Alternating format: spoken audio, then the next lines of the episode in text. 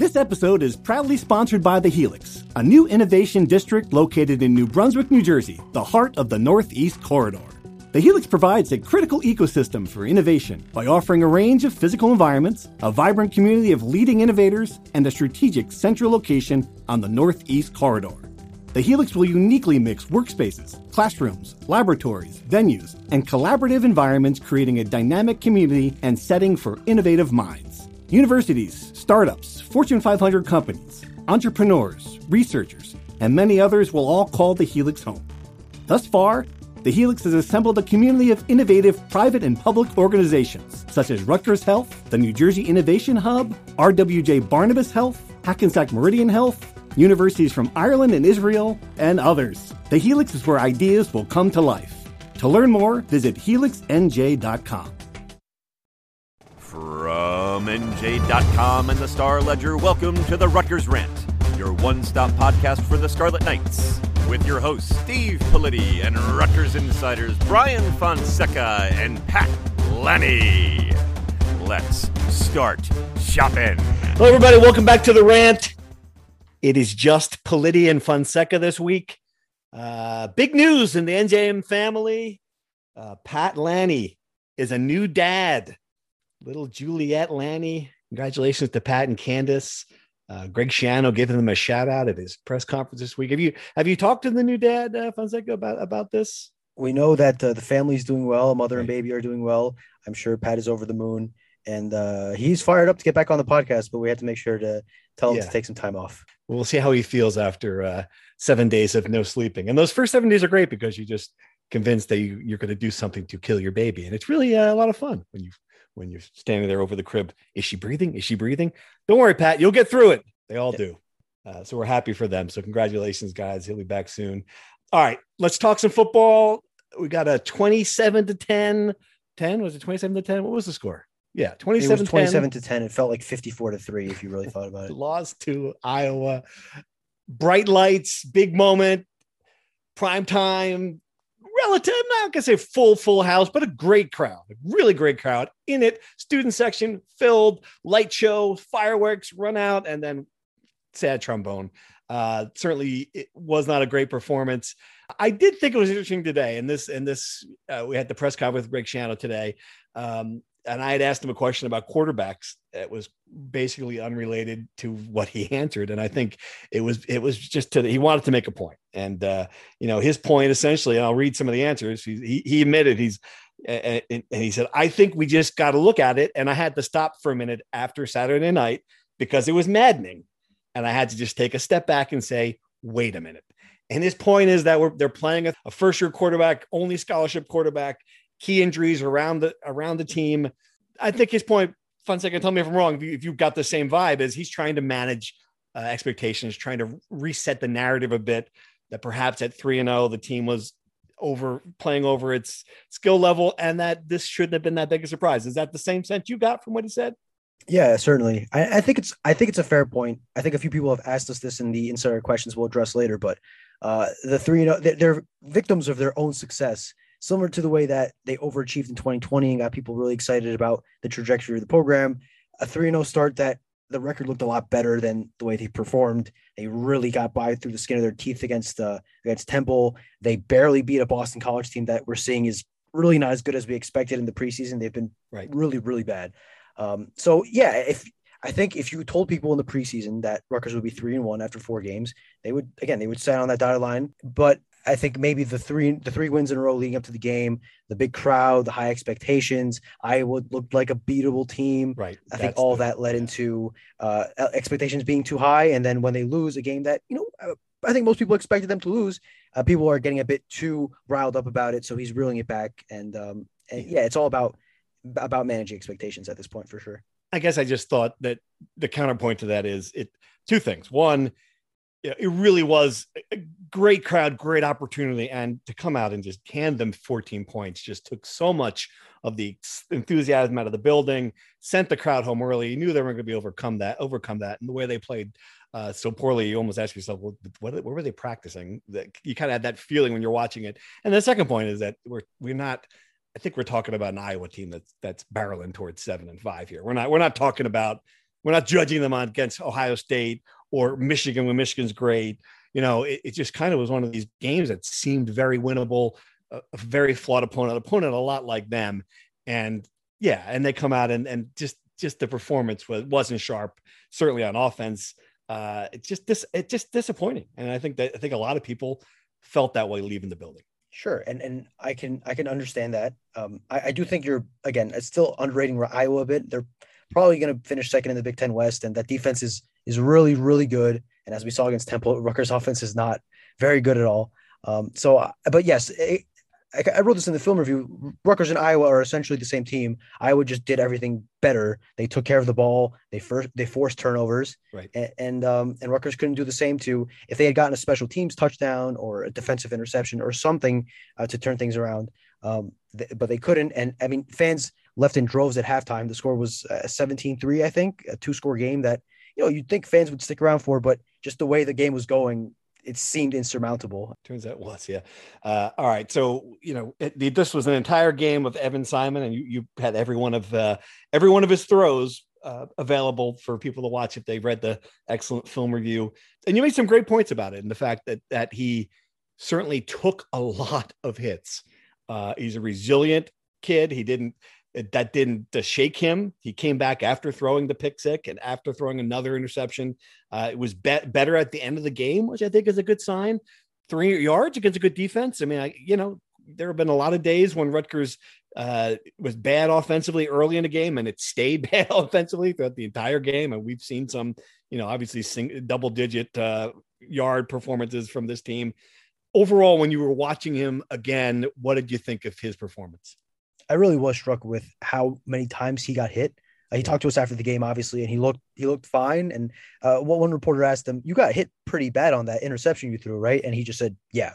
And I'm I'm rewatching the game. I'm like, "Yeah, he got hit pretty bad a lot of times." Yeah. Um, so it, one, yes, he's tough. Schiano called him a tough son of a gun. I think it's a fair way to put it. People point out that he, yes, he got hit on 46% of his dropbacks. There were other 54% he didn't get hit, and he missed some some easy throws, which fair. I, accuracy has been an issue for him uh, in, in his extended looks, but when you're getting pressured on half the times you drop back, even when you don't have pressure in your face, the feeling of this could come at any moment has to be in the back of his mind, right? Um, yeah. and I will say though, he probably should have let the ball go a little earlier on a few occasions. Uh, but yeah, I really do think that the offensive line had its worst game. That played a part of it. It's good for him to get the reps in. It's good for him to have an inter- uninterrupted game. He had to play through it. He had to, as you said, play better throughout the game. And it's not like Iowa was playing their second, third string defense towards the end. I the touchdown he threw to Aron Cruickshank was on Riley Moss, who was it right? That's right. Yep. Yep. It's the first team All Big Ten caliber cornerback who made a great play in the first quarter when he threw a fade route to Aron Cruickshank. So um, he's learning as he go as he went, which is a good sign for Rutgers. It's good that he's improving. Uh, obviously, though, still a lot of areas that he can grow. And again, like you said, it's his first year playing. It's to be expected. Right. And, and someone made a good point about that touchdown throw that that's that's that is a sign that he's learning from his mistakes. You know, in the Temple game, there was a play to Cruickshank where he, he missed the field by seven yards when he was throwing uh, in the end zone. This time he let his he let his receiver make a play. Uh, and that's a good sign. It's sign he's learning a little bit. This is what you well, you want to see things like that. Um, it's not a good sign though that the offensive line again had a and I, I know you said this was their worst game overall. I mean, I this was hard for it to be worse than Temple, but I'll take your word for it. You, you went back and watched it closely. Still, that's two in a row that haven't been great, and and I don't know that there's a solution there. No, there isn't. Um, I, I, think any of the guys that are behind them are probably a bit too young, a bit too green to come in and replace them. Um, I, I, think they're just going to have to gel. And, and look, it's their fourth game together, and and four six of these guys weren't on the roster last year, so it you know it takes time. I don't know if the ceiling is much higher, to be frank with you, I think some of these guys are really struggling, and uh, I, I, don't really see it. I, I, would say it's probably better. At, at it's, it is better than last season. It's not as, as much improvement as people may maybe had hoped. I think that will come along as the season goes along, but it was it, it's very difficult to win any game when you don't get a push. That they really didn't get much of a push in the run game, and they you don't protect the quarterback. It, it was it's really that simple. Right. On the other side of the ball, obviously the defense again. I mean, you can't you can't fault them for this one. Uh, only one touchdown drive against an offense. Again, for not a great offense. We understand that. Uh, Iowa didn't they score a touchdown in a win against South Dakota State. uh, struggled against Iowa State. So this again, this is not a great offense, but still, um, defense was good. And and you know, I mean, I love I, I love the aggressiveness. You know, there are a couple of plays that you know he, he when, when you can see him again. Another quarter a cornerback blitz stalls a drive for when Iowa had gotten some things going. They seemed like they were figuring out the running game They're getting six seven yards a run. You know, uh, Rutgers send, sends, I think it was Izien, sends Christian Izien to get a big sack uh, on, on, a, on a play. Uh, just things like that. You're just seeing a lot of things that are encouraging from the defensive end. I think the defensive end is indisputably ahead of the offensive side of the ball. I think it's more than fair to say.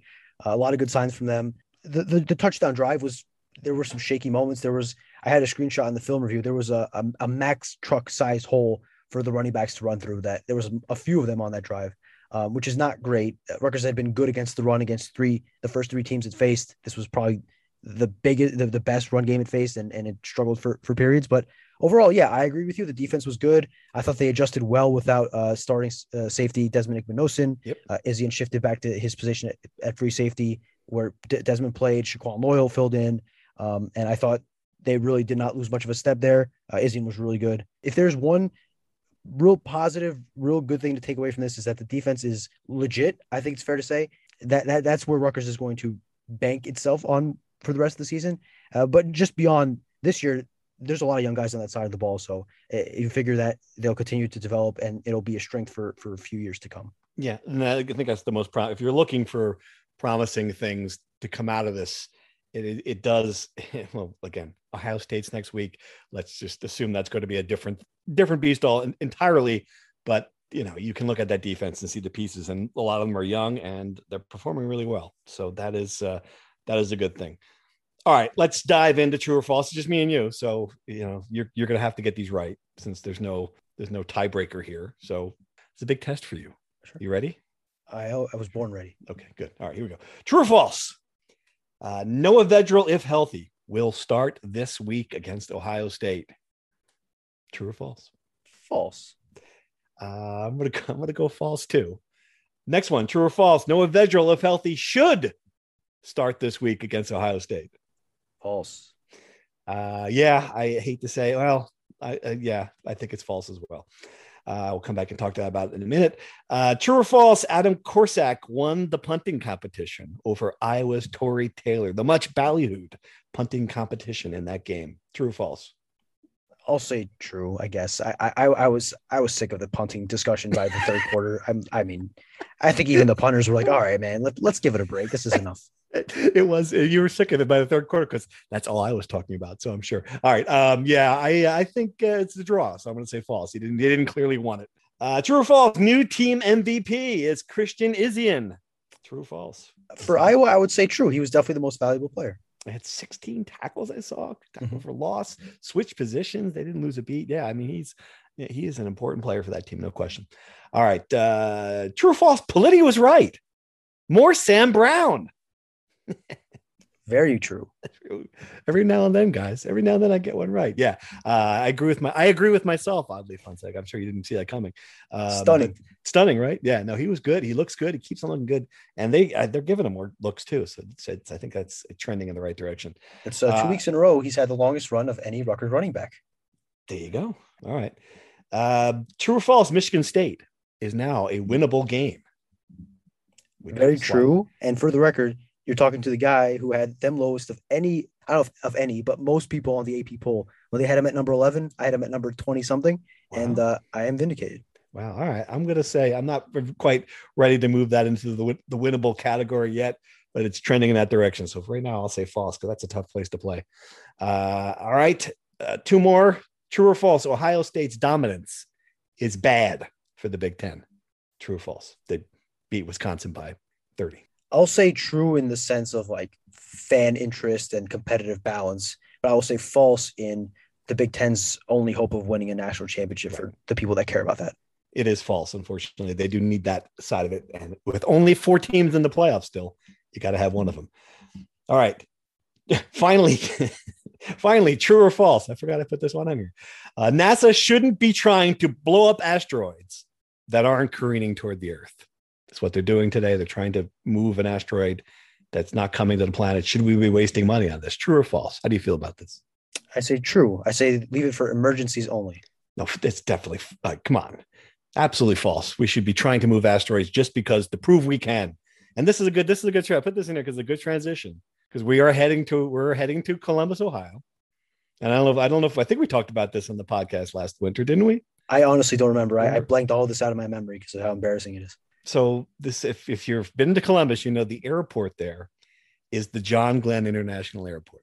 And so we were driving back from Dayton after the after the double overtime loss to Notre Dame. We're still probably on an hour and a half sleep. Going to the airport, we're pulling in, and and, and Fonseca looks up and in this in a disgusted voice looks up at the sign and says, "Who the hell is John Glenn anyway?" And since then, we have been talking. We, we at the point now where we are asking everyone that we see in hopes that, just to see because I was just amazed that someone like someone who grew up in this country, went to school here, did not know who John Glenn was. And Fonseca was just adamant that this, no, no, this is not a piece of information that we should all know. So now we're we were asking people in the press box, and I think it was what eight to two knew who John Glenn was. Is that what about that was what it was? I was stunned at how many people actually knew who John Glenn was. Um, and so at one point, Jordan, one of the one of the sports information directors, comes over, and we're having a we're having a conversation about this. And because we had spent so much time talking about John Glenn, Tom Canavan of the AP comes over and asks Jordan, "Well, do you know who you know John Glenn is, right?" And and walks away. And Jordan's like, "Is is that a weird thing just to come out and ask somebody?" I I just it, it defend be, yourself. Go ahead. It must be an age gap thing uh, because a generation gap. Because I, I walked into my apartment before we recorded this pod, and I asked my roommate, and uh, he he had the same exact response to me. Who the hell is John Glenn? I mean, I, I'm I'm going to pull everybody I know. I'm going to ask my Portuguese immigrant parents, and I hope I hope to God they don't know because if they know who John Glenn is, then I really should be embarrassed. All right, now as a test, I promise I, I won't spend a lot of time on this, but on a test, as a test, I'm going to ask you until Laney's back, since we we don't have anything to talk about. I'm going to ask you now three other famous Americans in history, the historical people in port, like the of the top hundred Americans that I think you should know who they are. And I want to I want to see if it's just John Glenn or if perhaps you, you weren't paying attention to history. You are you ready to play this game? I'm as ready as I'll ever be. Okay. All right. The first one, Alexander Graham Bell. Yeah, it's the phone guy. okay. All right. You're one. You're one for one. I'm pretty sure he like stole the phone idea from somebody else too. Uh, right? Am I? Am I? I don't know if that's true. Okay. All right. We're riding with it. Okay. Okay. All right. So you're one for one. That's a good one. Number two, Norman Rockwell. That's the painting guy. All right. Okay. You're maybe I can't. Maybe I'm coming up. These are too easy. I'm gonna find one that's a that's a little harder. Now I'm gonna go with this one. All right. This is good. This is good. Number three, Frank Capra. Okay, you stumped me. I have no idea who this guy is. who, who the hell is Frank Capra? What is this? I'm not going to tell you. You'll look it up later. No. All right, so two two for three. Not bad. You made him up. You made him up. I, you think I made up? Think I just came up with a name? I'm looking at a list of the hundred. I googled hundred great Americans. Okay, I believe you. I believe you. I believe. You. Okay, I'm just trying to. I'm trying to cope here. This is uh okay. Good. Yeah, he is one of he's one of the greatest filmmakers of all time. So, oh, Jesus. In the 19s and thir- 1930s and 40s. It's a Wonderful Life. You didn't know who, you didn't know why, you didn't know who the star, you know, Jimmy Stewart was. I don't know why you would, you would know who Frank Capra was. So that was too hard. All right. Next week, I'll, I'll try to come up with easier ones. Two or three is not bad. All right. What else in the true or false do we need to talk about? The quarterbacks. So, what did what did Greg Schiano say specifically about it? You, I mean, it, it was sort of non-committal again. He's going to see how practice goes, but it seemed like it's open that they they could be ready. They they've certainly both warmed up. Him and Gavin Wimsatt that warmed up, so that's a good sign. Yeah, they're he said they're progressing, which I mean, I guess we're all progressing every day, kind of like we're all week to week. It's all really the same thing. I would assume they're going to be. We'll know more later in the week. I'm going to assume they're going to be game time decisions again.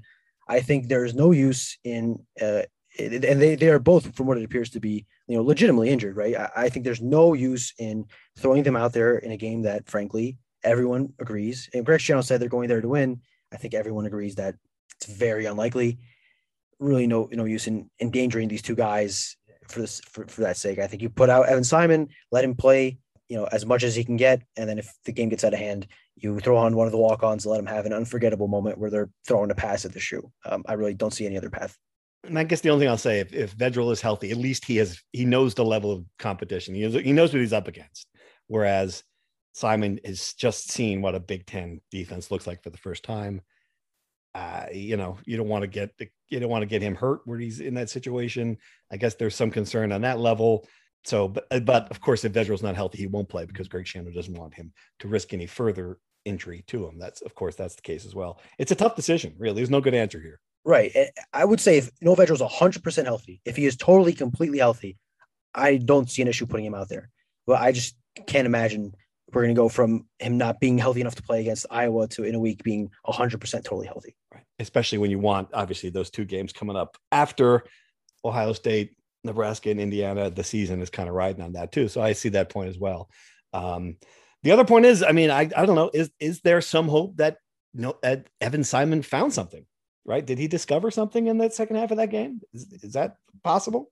It's always possible. I guess you find that out by putting him out there again and letting him play and getting him more, you know, more opportunities, more run. You don't judge him uh, entirely based on how he does against Ohio State because you know that's obviously a, a, curved grading scale. But yeah, you put him out there, see what he can do, and uh, again, as as long as you're not risking his health. If, if this is going to be a repeat of 2018 when Art Sitkowski almost got decapitated by Nick Bosa, at that point you pull the plug, hand the ball off every snap, and just go home healthy. Um, but I do think you know at least in the beginning, you give him a chance to see if he can do something. You know who Buzz Aldrin is? He's the guy that actually stepped on the moon for the first time, right? That right. not, not so like it's not that, just an astronaut thing. Right, not like that fraud John Glenn who just went into space and went back home.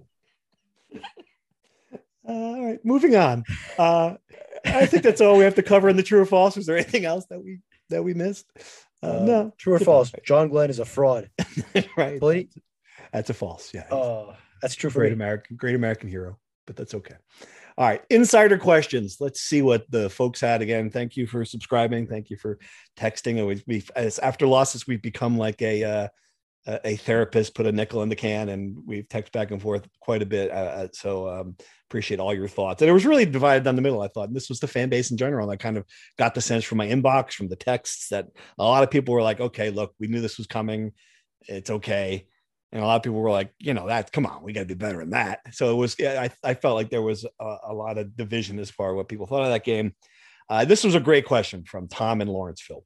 Experience the Heldrich Hotel, a luxury hotel that's perfect for both the business and leisure traveler.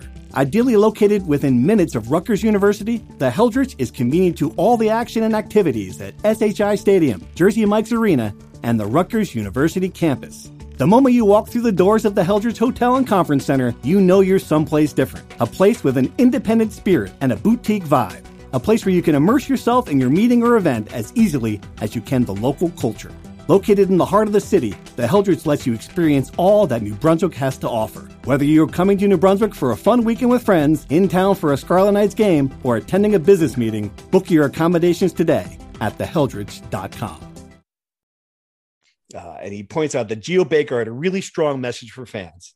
He posted on Twitter about all of the negative news and that it's not a straight line upward for a program.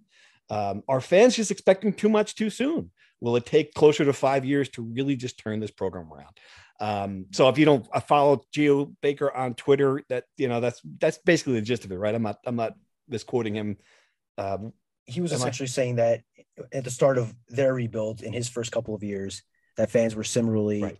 you know, disappointed and and I, I, can't remember if he acknowledged this in the tweet, but a lot of this is just baggage of decades of futility and bad football and no hope, and yeah. uh, that's just kind of re, you know, you get a 3 0 start, people start getting excited, and then they wait for the shoe to drop. It drops, and they think, here we go again, another, you know, it's just the way the, the, the cycle of cynicism. Yeah. Rolls.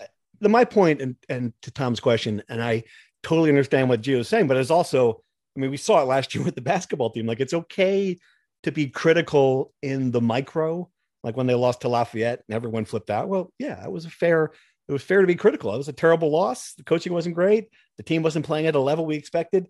That's all. It's okay to have that opinion and still think that Steve Pikiell is the right guy, that Geo Baker's a great player, that they're going to figure it out, that the program's on much better ground than it was before. And that's how I feel about this loss. I certainly, when you criticize that performance, you're not saying Greg Schiano's not the guy. I mean, no one's saying that or that the program's not heading in the right direction, but you can still like look at that team and just expect a little bit more from from again against not not the world's greatest Big Ten team. I don't know. That's that's how I felt about it overall, I mean, what do you think? I agree. It's not. It's not the end of the world to lose to Iowa. The season isn't over. The, eh, the, the one thing Greg Schiano said Monday was that this means there's expectations, which is good because th- this means that people are invested and believe in the trajectory of the program.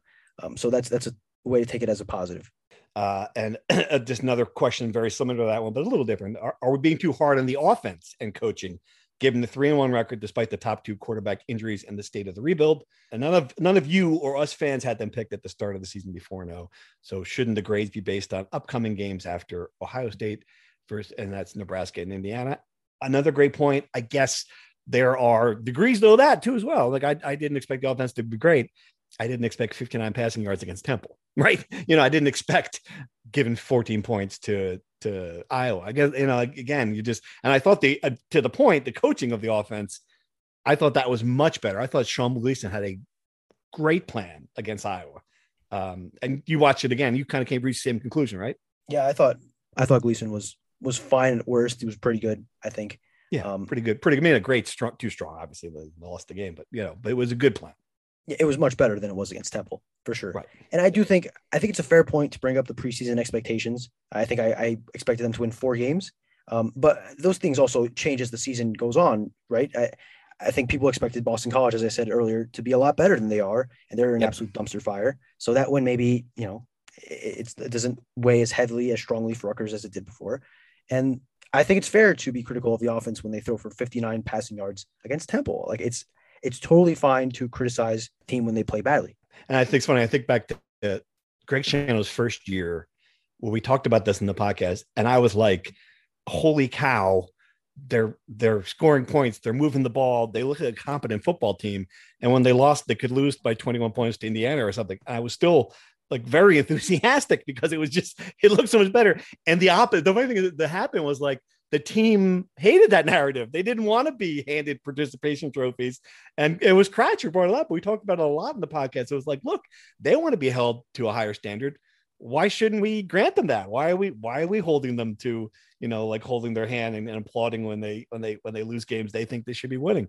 It, it is a it is the other side of the coin is that this is this that then you can't turn around and say well, gosh, I mean, look, we're in three year, three rebuild playing Iowa. Well, all right, you raise those expectations, and we're judging you on them, right?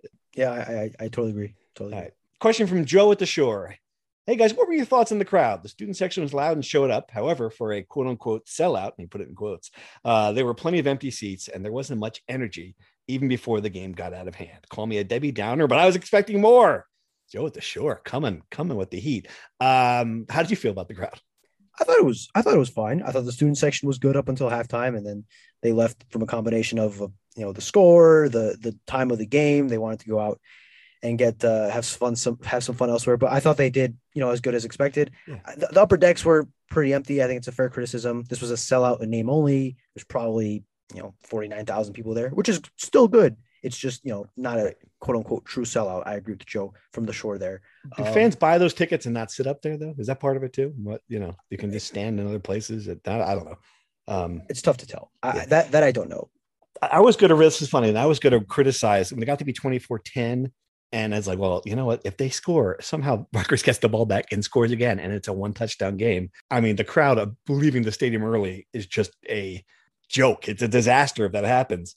It didn't happen, obviously. And I come to find out later, and this is interesting. I don't, you know, just how difficult it is to get out of the stadium. I, I don't know if you heard the same buzz that I did. Like people, I guess it was just a, a hot mess leaving leaving Piscataway after the game. We don't experience that. We stay to the very end. The crowd's gone at the point where we leave. I mean, that's I wonder if people have experienced that so many times that they're just they just feel like they got to get to their car they're going to be there until you know midnight. I don't know. It's probably fair. I, I don't I don't know if again, when we go to these events, we leave way after everyone else, so there's never any traffic to get out.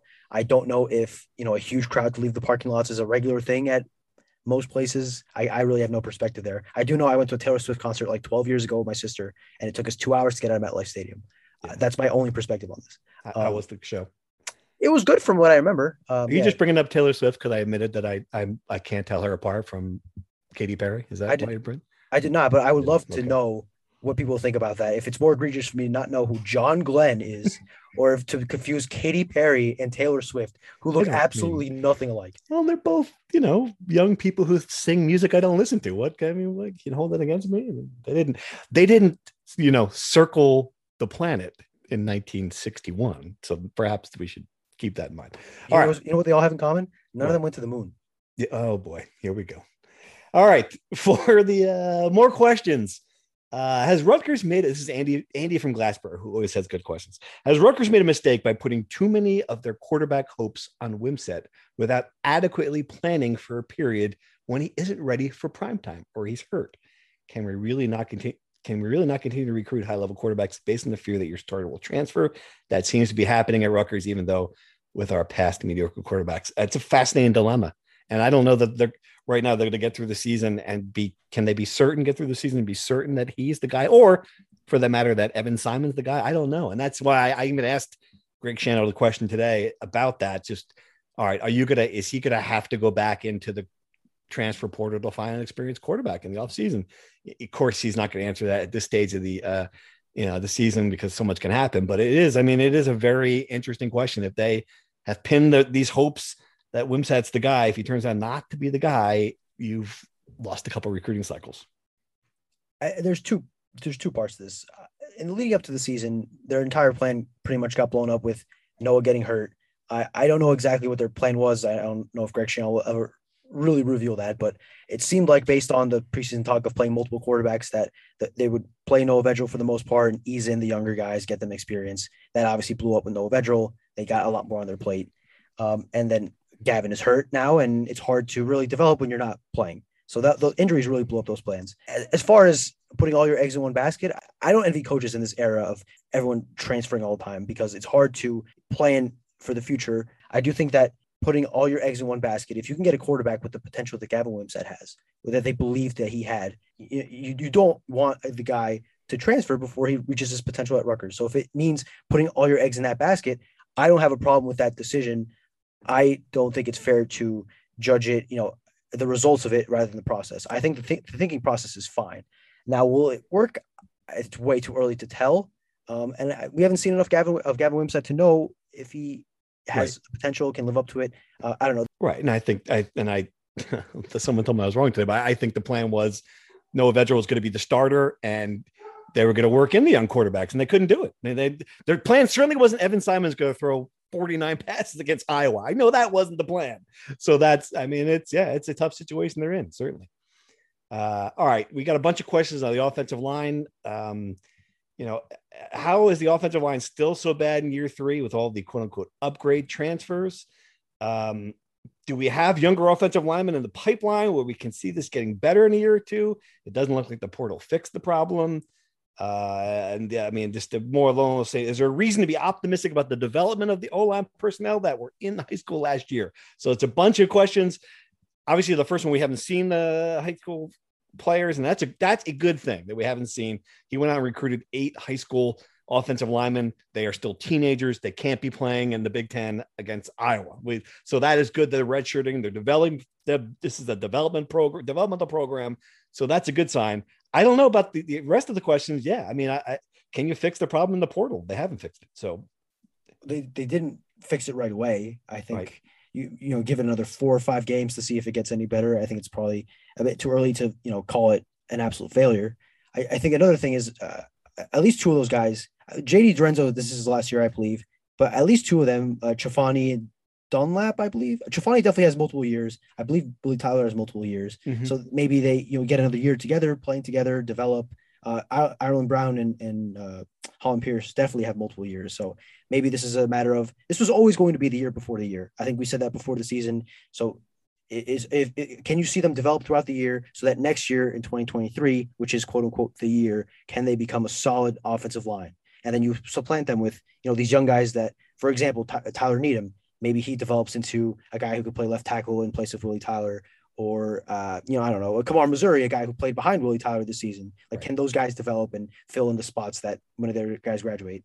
Um, Mhm. I, I I understand the skepticism of the offensive line. They certainly don't look good.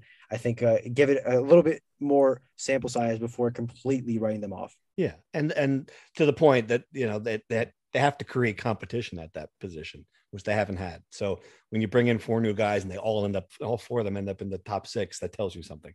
That certainly tells you that what was the what was in the program uh, beforehand. And you know, yeah, he's got he's got to he's got to get to a point where he can bring a bunch of guys in there and, and establish it. So um, you know, I don't think we've gotten far enough to be able to judge whether or not that process is working.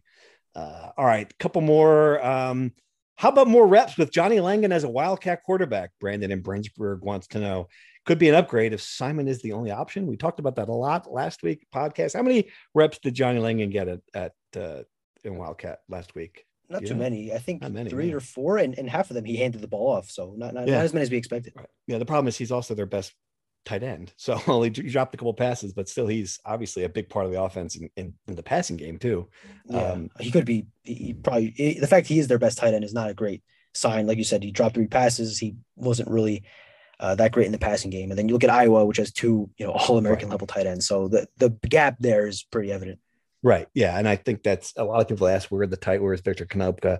Why, you know, why weren't they, why isn't the tight end more involved in the offense? Great question. I don't know the answer. It was, it was in, you know, part of it in the first year for, for Sean Gleeson. I have to, I have to think personnel's an issue, but yeah, I thought, I thought it would be a bit bigger part than it has been this year. All right. Finally, this is a, this is the question that comes up a lot, but what is now the realistic path to a bowl game? Um, did it change for you?